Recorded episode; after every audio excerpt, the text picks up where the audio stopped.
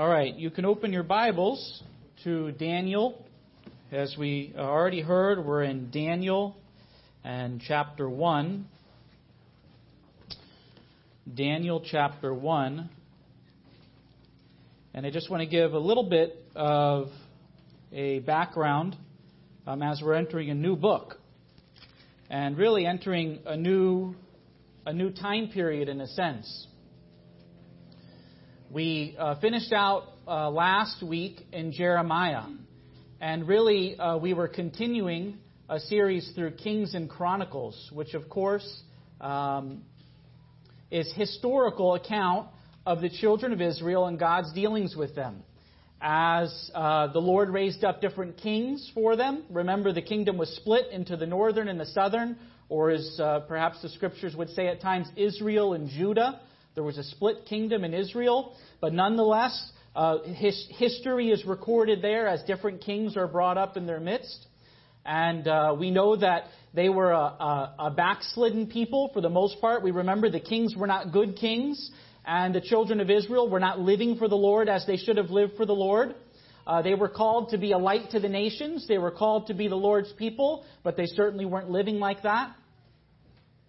And so the Lord would send prophets to them, prophets who would come and plead with them to change their ways. And um, at times there were uh, little periods where it seemed like things might be turning for the better in a spiritual sense, but then uh, they were just back to their old ways under perhaps a new wicked king. And that was kind of how the history went. Now, if you were to follow the history as we went through uh, First and Second Kings, First and Second Chronicles, the next book would be Ezra. And Ezra would introduce you to a king by the name of Cyrus. And if you were to go just straight, just as it follows, straight from Second Chronicles right into Ezra, well, you would miss a portion of time, a portion of history. And that's what we're going to be considering today. So at the end of Chronicles, as we remembered last week, we know that, uh, that the kingdom of Judah, which was the, the only remaining uh, uh, kingdom in Israel, was besieged. Well, we're going to read that again today. It's going to repeat it here in Daniel. But the Lord brought, up, brought a pagan king and a pagan kingdom to bring about his purposes among his people. Well, we were just remembering, weren't we? That God may be very well using things in our culture, in our country, in the world around us for his purposes. Well, we know that he is, don't we? There is a sovereign God and He is ruling. We're going to learn that a little bit this morning. That God is using things among uh, the, the affairs of men, among the kingdoms of men, to bring about His purposes. And, and so the Lord was going to bring, we're going to find He brings a, a pagan king. He's perhaps one of the most well known pagan kings by the name of Nebuchadnezzar. And he's going to come and he's going to uh, basically uh, besiege Jerusalem. That is, he encircles it, literally. He cuts off their supplies. It's all out war. And he, he takes over. He takes captives from them. And the, the, uh, the kingdom of Judah is taken into captivity. So that's where we are, and it's very important. This is a very, very important part of Israel's history, the captivity, and that's where that's what we're going to be considering this morning. So uh, again, this brings us to the book of Daniel, and we're going to get kind of uh, some history here from both Daniel and from Jeremiah of God's working among the people of Israel, uh, specifically among some, as we consider with Daniel, it's kind of a, a, a honed in view on a few men and their interactions with the king of Babylon and the kingdom of Babylon. As at that time, all of the children of Israel were taken into captivity. They were either subdued, if they stayed in the land, they were subdued to the king Nebuchadnezzar, or they were taken off captive, and I'm sure many of them were, were slain at the, at the edge of the sword. So, Daniel uh, chapter 1, and uh, let's, let's read the chapter, and then, um, Lord willing, I'm going to give a few uh, thoughts as far as overview of the book, very, very brief. Okay, this is going to be a very brief overview, overview but we're going to do that. And then we're going to consider uh, some of the content of Daniel in chapter 1. And these are, uh, this is a very familiar story, and I trust that the Lord will bless us as we read it and as we take some uh, practical lessons from it. In the third year, Daniel chapter 1 and verse 1, in the third year of the reign of Jehoiakim, king of Judah, Nebuchadnezzar, king of Babylon, came to Jerusalem and besieged it. And the Lord gave Jehoiakim, king of Judah, into his hand, with some of the articles of the house of God, which he carried into the land of Shinar, to the house of his God. And he brought the articles into the treasure house of his God. Then the king instructed Ashpenaz, the master of his eunuchs, to bring some of the children of Israel, and some of the king's descendants, and some of the nobles, young men in whom there was no blemish, but good looking, gifted in all wisdom possessing knowledge and quick to understand, who had ability to serve in the king's palace, and whom they might teach the language and literature of the Chaldeans or Chaldeans. And the king appointed for them a daily provision of the king's delicacies and of the wine which he drank, and three years of training for them, so that at the end of that time they might serve before the king. Now from among those of the sons of Judah were Daniel, Hananiah, Mishael, and Azariah. To them, the chief of the eunuchs gave names. He gave Daniel the name Belteshazzar, to Hananiah, Shadrach, to Mishael, Meshach, and to Azariah, Abednego. But Daniel purposed in his heart that he would not defile himself with the portion of the king's delicacies, nor with the wine which he drank. Therefore he requested of the chief of the eunuchs that he might not defile himself. Now, God had brought Daniel into the favor and goodwill of the chief of the eunuchs. And the chief of the eunuchs said to Daniel, I fear my lord the king, who has appointed your food and drink. For why should he see your faces looking worse than the young men who are your age? Then you would endanger my head before the king. So Daniel said to the steward, whom the chief of the eunuchs had set over Daniel, Hananiah, Mishael, and Azariah, Please, Test your servants for ten days, and let them give us vegetables to eat and water to drink. Then let our appearance be examined before you, and the appearance of the young men who eat the portion of the king's delicacies. And as you see fit, so deal with your servants. So he consented with them in this matter, and tested them ten days. And at the end of the ten days, their features appeared better and fatter in flesh than all the young men who ate the portion of the king's delicacies. Thus the steward took away their, their portion of delicacies and the wine that they, were, that they were to drink and gave them vegetables. As for these four young men, God gave them knowledge and skill in all literature and wisdom. And Daniel had understanding in all visions and dreams. Now, at the end of the days, when the king had said that they should be brought in, the chief of the eunuchs brought them in before Nebuchadnezzar. Then the king interviewed them and among them all, none was found like Daniel, Hananiah, Mishael, and Azariah. Therefore, they served before the king. And in all matters of wisdom and understanding, about which the king examined them, he found them ten times better than all the magicians and astrologers who were in all his realm.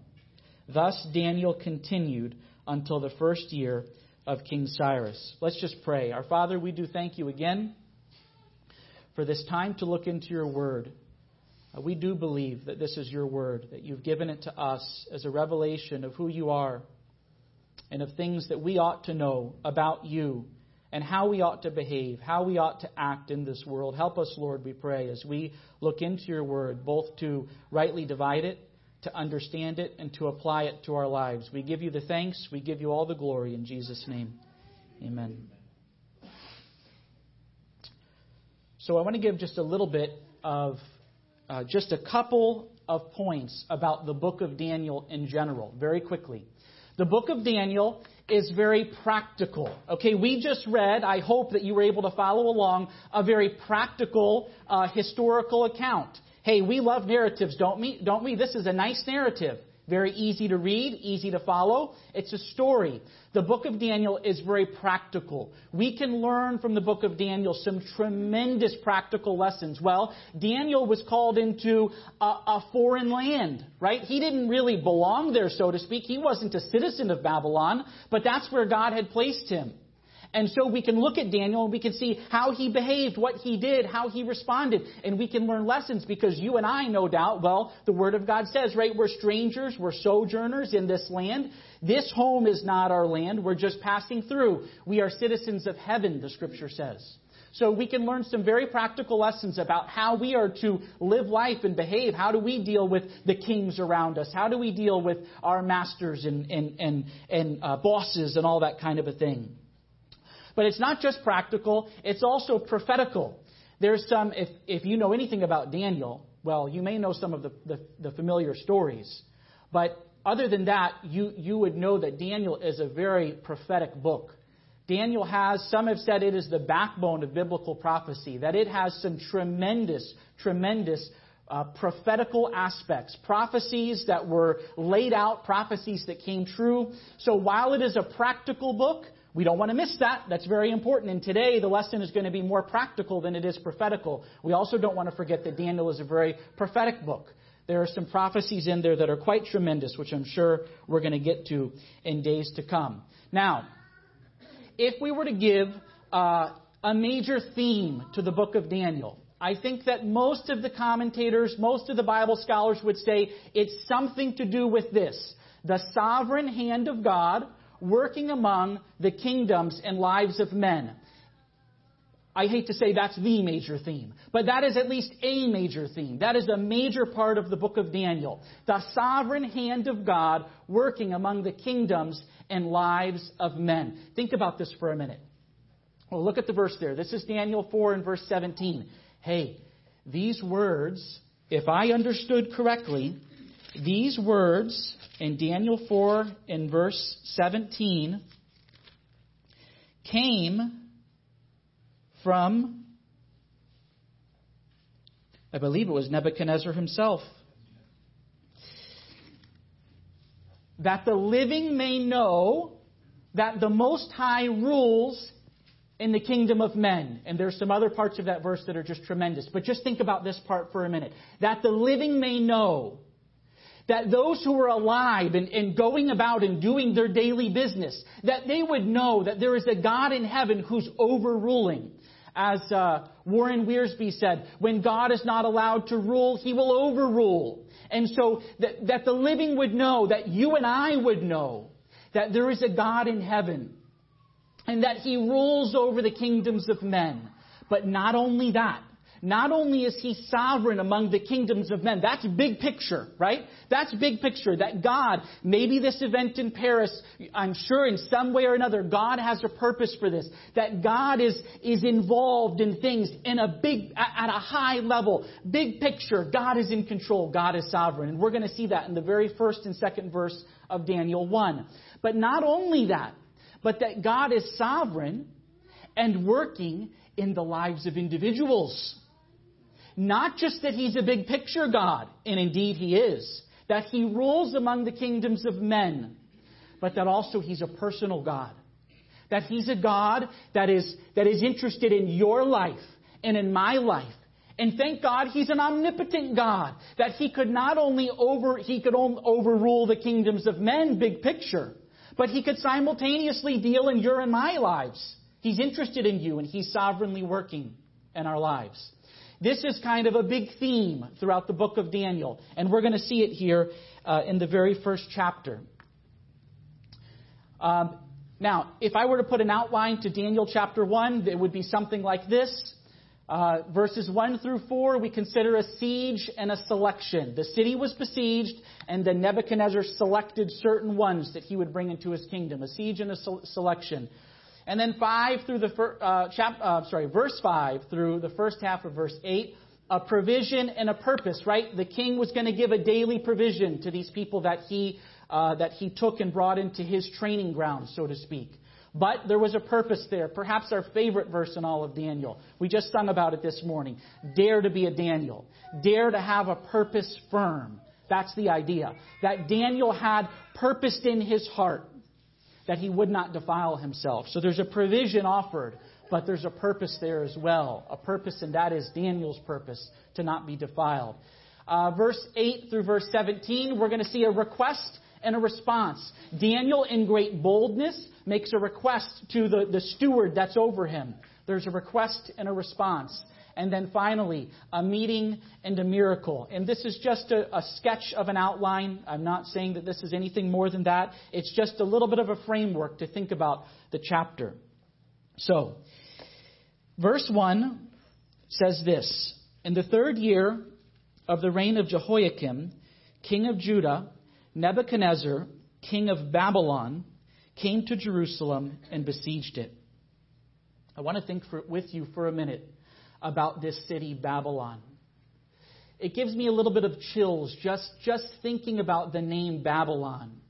As I've looked through the scriptures to see the significance, the importance, this city holds a, a tremendous place in, in the Word of God and in history. It's not just any old city, you know, this Babylon. It began back in Genesis in chapter 10. Would you look back at Genesis 10 for just a moment? I want to quickly think about this city, Babylon. Brothers and sisters, if there's one thing the Lord has laid on my heart this morning, it's thoughts concerning the city of Babylon. Because you and I live in a, in a culture, in a world, not much has changed. Things are very much like the Babylon of that day. And, and many uh, Bible scholars have said there's something of the spirit of Babylon. That Babylon is not just a city, but it represents a mindset.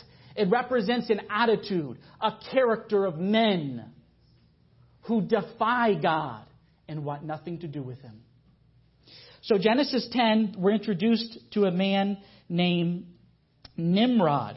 And just quickly, because it's really, this is just very brief, it says in ten, Genesis 10.8, Cush begot Nimrod. He began to be a mighty one on the earth. Now, the biblical term, a mighty one, is often used of warriors.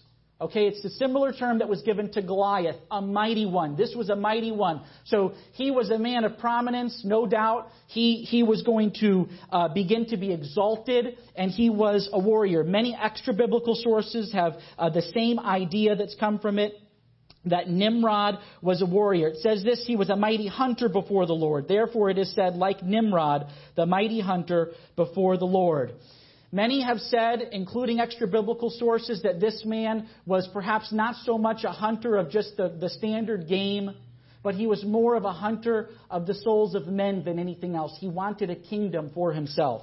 Well, look at what it says in verse 10. In the beginning of his kingdom was Babel.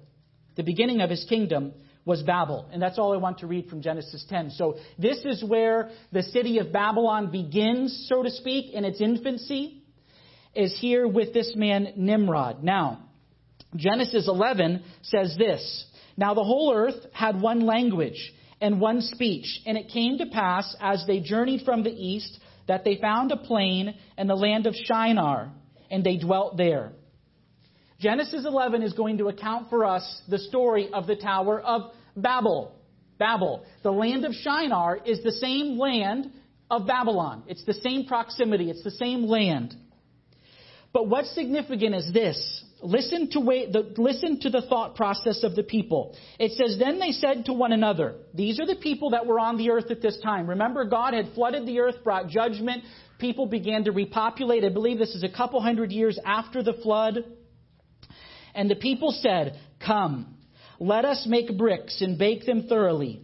And they had brick for stone, and they had asphalt for mortar.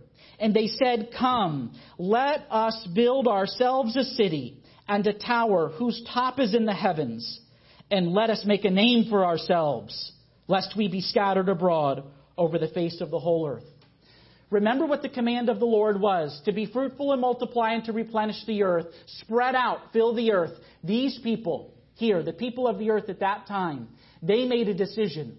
They said, We're not going to spread out upon the face of the earth. There's strength in numbers, you know. We'll stay together. And not only that, but we're going to build ourselves a city. A city represents a, a, a, safety, security. It represents pleasures and fun. We know what the big city is about, right? Oftentimes people say, I'm going to move because I want to be uh, in the big city. And then there are others who say, I want to move to be out in the country. But whatever the case, the city represents that. It's a place of security. There's safety there in the city. There's pleasures there in the city. It says that the top is going to be in heaven, and we're going to make a name for ourselves, lest we be scattered abroad over the face of the whole earth. Others have notated, and I'm kind of just stealing some of their material, but it says, Let us. Man would be the source. build us or build ourselves. Man would be the means by which it happened.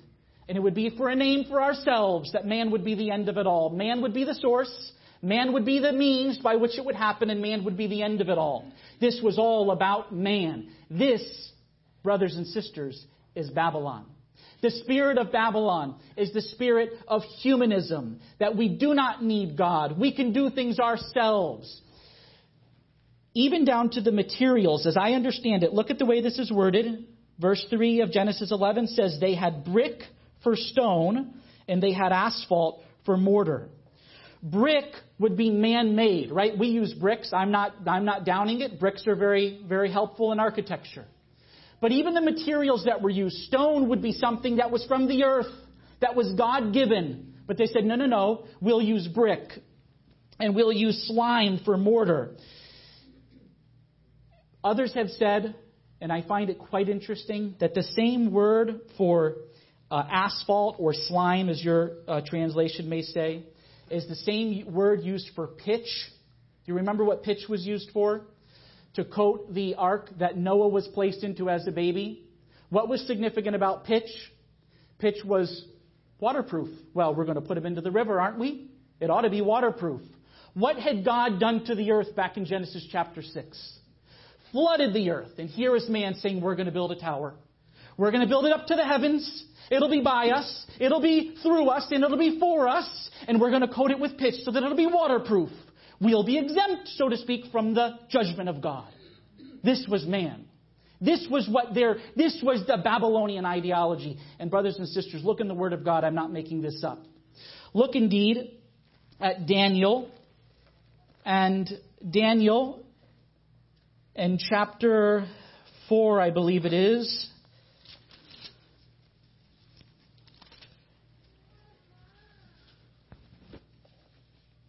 Daniel chapter 4. Listen to the words of King Nebuchadnezzar. Then the king spoke, Daniel 4, verse 30, saying, Is not this great Babylon that I have built for a royal dwelling by my mighty power and for the honor of my majesty? Isn't this great Babylon? Oh, I'm the source of it. I'm the means by which it happened, and I'll be the end of it all. It's for the glory of my honor, it's for my majesty. And what did God do? Of course, you know the story. God brought Nebuchadnezzar down to his knees, down to nothing. But the scripture goes beyond that, and there's so much more that could be said, but I want to take you briefly to the book of Revelation. Many of you know this. Do you know that Babylon is mentioned in the book of Revelation? And it's not just mentioned, it's elaborated in the book of Revelation. Look at Revelation chapter 18. Brothers and sisters, I'm going to suggest to you that the spirit of Babylon, and again, these are just thoughts. I'm not saying this is totally conclusive or complete. But if you look up here at the screen for a moment, the spirit of Babylon has to do with religionism. We're going to see that. Man made religion. It has to do with materialism, possessions, the things that we can grab onto. Oh, you know how the world loves their materials. We love our possessions, and we have the same flesh, don't we? We love our possessions. This was the spirit of Babylon. Hedonism, that is, the, they were lovers of pleasure. Give it all to me. Philippians 3 says, whose God is their belly. This is the spirit of Babylon. And ultimately, at the center of it all was humanism. No need for God. We can do it on our own. We can use our own materials. We'll make our own way to heaven. The top will reach up to heaven. We'll waterproof it just in case. This was of man. This is humanism.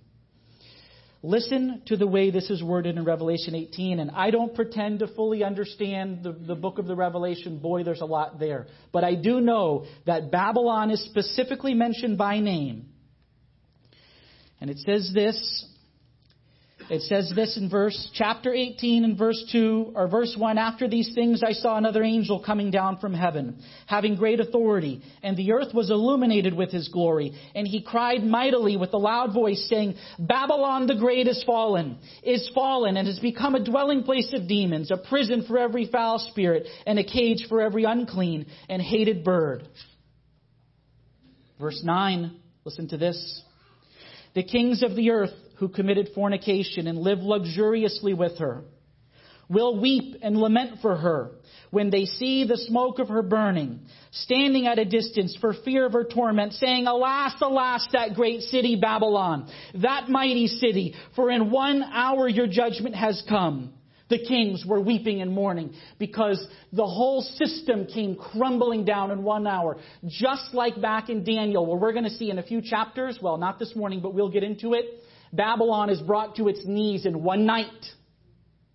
Here in the book of Revelation, we learn that the spirit of Babylon, that system of, of materialism and religionism and hedonism and humanism is going to be brought to its knees in an hour, in just a moment. And it says, the kings of the earth, they're weeping and crying, Alas, that great city, Babylon, that mighty city, for in one hour your judgment has come. And the merchants as well, the merchants of the earth in verse 11 of Revelation 18 will weep and mourn over her, for no one buys their merchandise anymore. Merchandise of gold and silver, precious stones, pearls, fine linen and purple, silk and scarlet, every kind of citron wood, every kind of object of ivory, every kind of object of the most precious wood, bronze, iron, marble, listen, cinnamon. It includes all of it. All of the goods of mankind, everything. And they see the smoke of it rising up and they weep and lament, oh, that great city Babylon has fallen. It's fallen. Brothers and sisters, can I tell you this morning? Do not put your life into the spirit of Babylon. Don't let it control you. That spirit that says that possessions are everything. That spirit that says, I don't need God, I can do it on my own. That spirit that, that has a form of godliness. There's religionism out there. It's all over the world around us. But it's not the true God. It's not the living God. It's not Jesus Christ whom He has sent. And hedonism, it's all around us. You know that. You see it all around you. Oh, brothers and sisters, don't fall prey to the spirit of Babylon. It, it began there well, for one moment, look all the way back in Genesis. You might say, where did all of this come from? Who's behind it all? Genesis in chapter 3 says this Now the serpent, we all know who that was, Satan, was more cunning than any beast of the field which the Lord God had made. And he said to the woman, Has God indeed said, You shall not eat of every tree of the garden? He immediately questions the word of God. This is Satan himself. And the woman said, We may eat of the fruit of the trees of the garden, but of the fruit of the tree which is in the midst of the garden, God has said, You shall not eat it, nor shall you touch it, lest you die. There's lots there that we could talk about, but let's think about this. Verse 4 The serpent said to the woman, You will not surely die. For God knows that in the day you eat of it, your eyes will be opened and you will be like God. You will be like God. That's the promise of Satan. Humanism. You will be like God. The idea is like, if I told you, if, some, if someone came to me and said, Well, I really want a Lexus. And I said, Well, hey, listen, I see a Toyota over here, and it's just like the Lexus. The idea is that the Toyota would be in place of the Lexus. Well, that's exactly what Satan was saying. You will be like God. You have no need of God. You will be a God unto yourself. This is the spirit of Babylon. This is the scene that Daniel and his friends were entering into. A city pervaded with religionism materialism, hedonism, and ultimately humanism. What a place it was. Brothers and sisters, I wanted to take you to the New Testament and show you what the Lord Jesus and what the New Testament writers have to say about religionism and about materialism and about humanism and about hedonism. The New, Testament's are, the New Testament is filled with thoughts of this. Let me just think of just this one because I think this is probably the one that, uh, that grasps us the most materialism.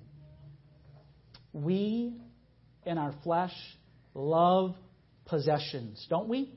I mean, that is the reality of who we are. We love possessions. You remember that rich fool in Luke chapter 12. There was a rich fool in Luke chapter 12.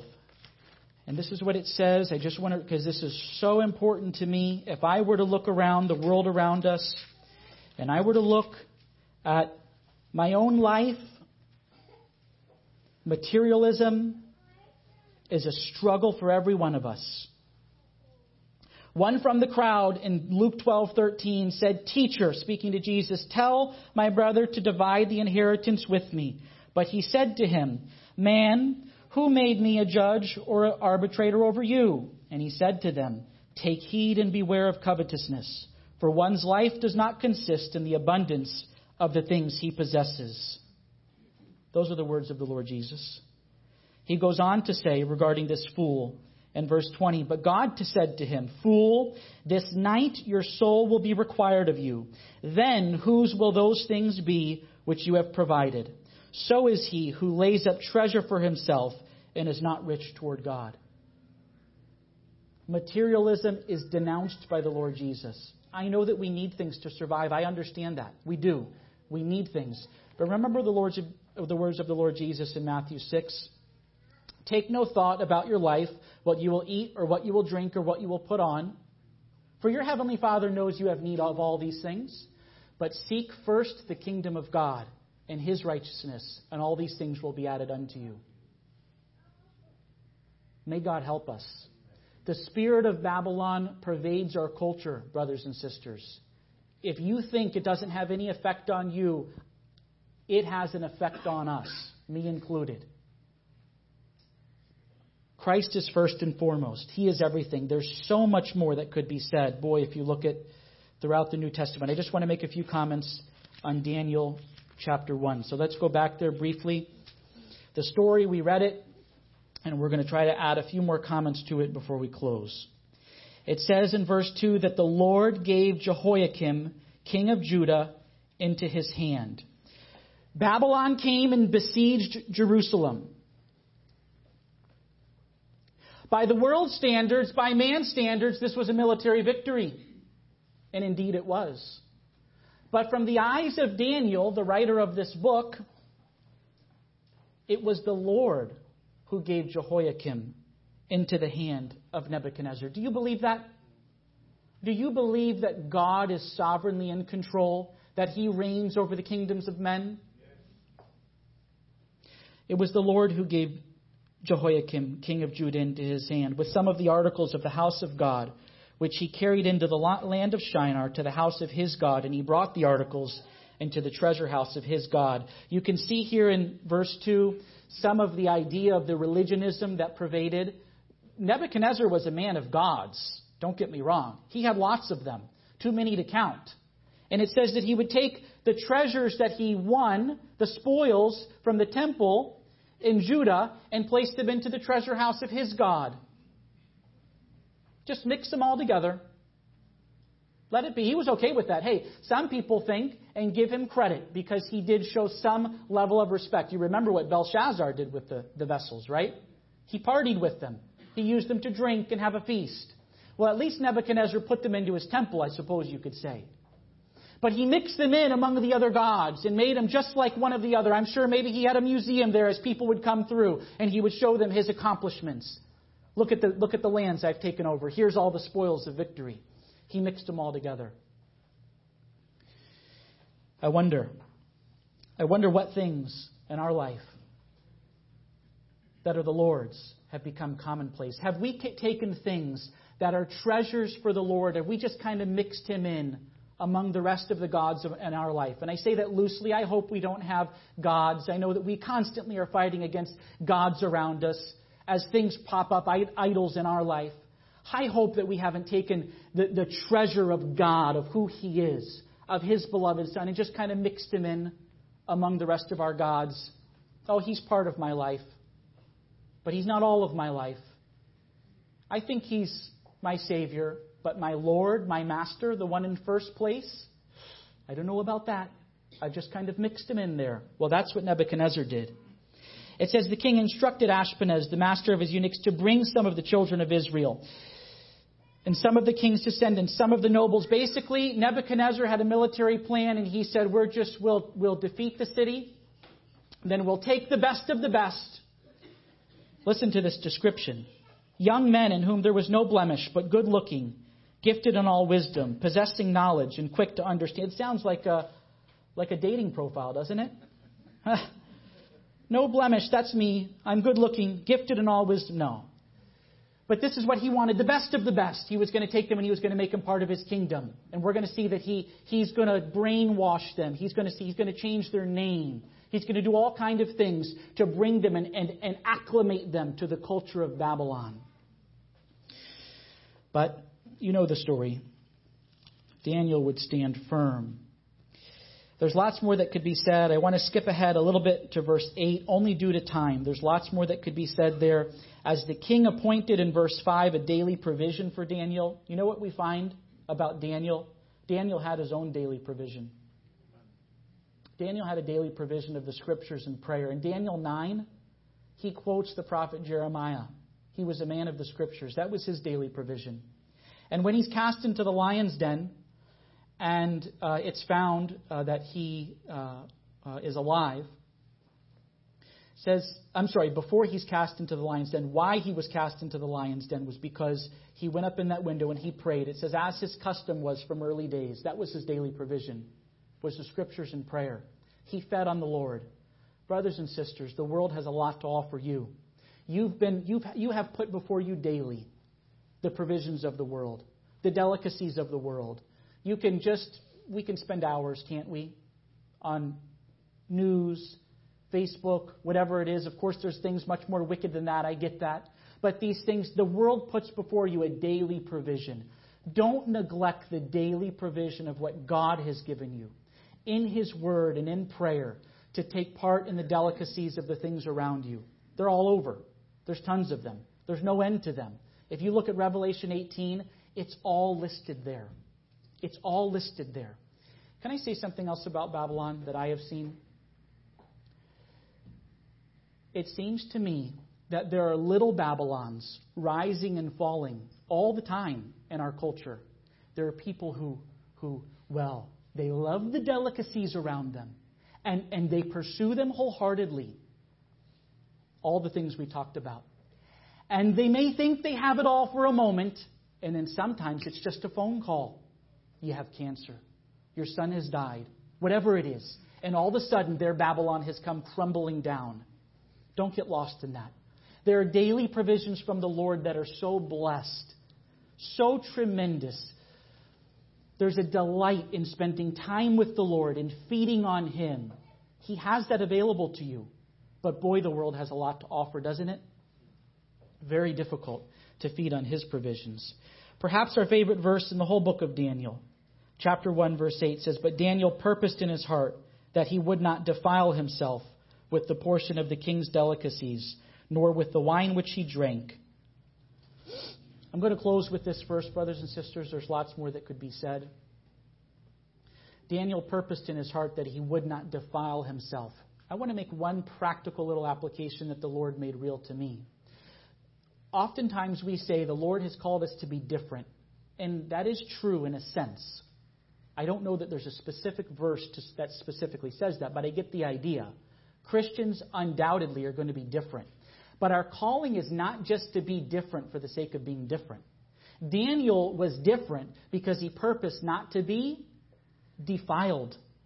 He would not be defiled with the king's delicacies. These were things that were contrary to the Word of God. God had given them dietary restrictions, and this was just the Word of God to him. God said, I'm going to, I should do it this way, so this is the way I'm going to do it. Others around me, they may laugh, they may scoff, they may not understand it, but I'm going to do what God has asked me to do. He wasn't different just for the sake of being different. Let's not find ways of just being odd. But let's be purposeful, not to be defiled with the world around us. Let's be purposeful to be devoted to the provisions that God has given us. In that sense, let us be different. Not just be different to be odd, but be different to not be defiled. Remember the Lord Jesus' example? He was holy and spotless without blemish. That's the way he walked this earth. And I have many references filled I wanted to go to as well from the New Testament, where God has called us to purity, to holiness. And it's a tremendous blessing to live a life unspotted from the world. That was Daniel. And I want to make one last comment as we close. Daniel would do such a thing in a public way when he was called to. Not that we go around just advertising things we do or don't do because God told us to do them. But when the time is appropriate, what a privilege to be able to publicly take a stand for the Word of God. Do you believe the Word of God to that degree? That amidst the possibility of consequences, it could have been the head, at a minimum, ridicule. Do you believe the Word of God to that degree? That you would be willing to take a stand publicly to side with the truth?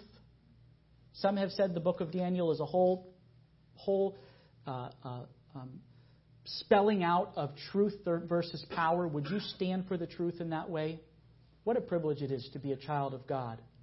May God help us that we would not be taken captive to the spirit of Babylon, but we would be willing to be like Daniel in the world, but not of the world. Heaven is our home. That's our citizenship. What a privilege. Let's pray. Our Father, we do thank you for the blessing that it is to look into your word. Our Father, I just confess to you even now that so much has been missed in this first chapter. I know that, even of things that you've showed to me. Lord, I pray that you would take that which you've given and that which you've spoken and use it in our hearts. We do not want to leave unchanged as those would be as those who would not be doers of the world of the word, but hearers only. We don't want to be like that, our Father. Help us, we pray. We thank you for your, your tremendously, incredibly